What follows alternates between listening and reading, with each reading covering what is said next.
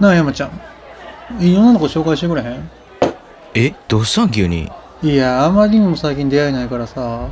誰か紹介してくれへんかな思ってう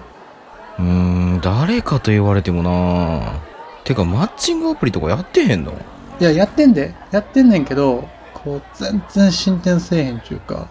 なるほどなでもさそんなに彼女欲しいんやったら自分から探しに行った方がええんじゃん俺の知り合いがお前の条件に当てはまるとは限らんやろえそれはこっちから合わせに行くから大丈夫どういうことやお前女の子やったら誰でもええんかいや誰でもってことちゃうででもなんかそんな悠長に選んでる立場じゃないしとにかく出会いが欲しいねんうーんとにかく出会いな失礼しますぼんじり2人前ですはいありがとうなあリコちゃんはい何でしょうかこいつ今彼女欲しいみたいやねんけどどんな女性が合うと思う東野さんに会う人ですかそうですね料理が好きな人とかええんちゃいます東野さんってめっちゃ料理うまい言うてはったじゃないですか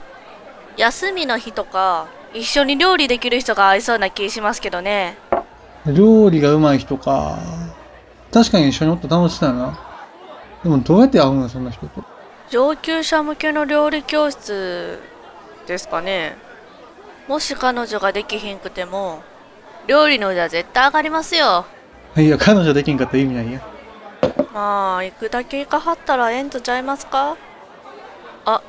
空いたお皿お下げしますねおありがとうすまんね呼び止めてもうていえ気にしなくても大丈夫ですよ東野さん婚活頑張ってくださいねめっちゃ舐められてるやん俺そうかでも料理教室が確かにええと思うな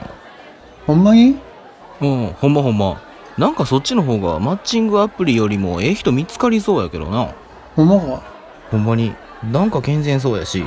そっちの方が運命的な出会いする感じあるわまあでも料理好きの知り合いとかは確かにできそうやなそやなうん死んなら俺料理教室通うわ ほんまにほな今度お前んちまで料理食べに行くわ気が早すぎるやんせやな その後、東野くんは本当に料理教室に通い始めました。そして6年後彼はとうとう、ハンバーグレストランを開くことになったんです。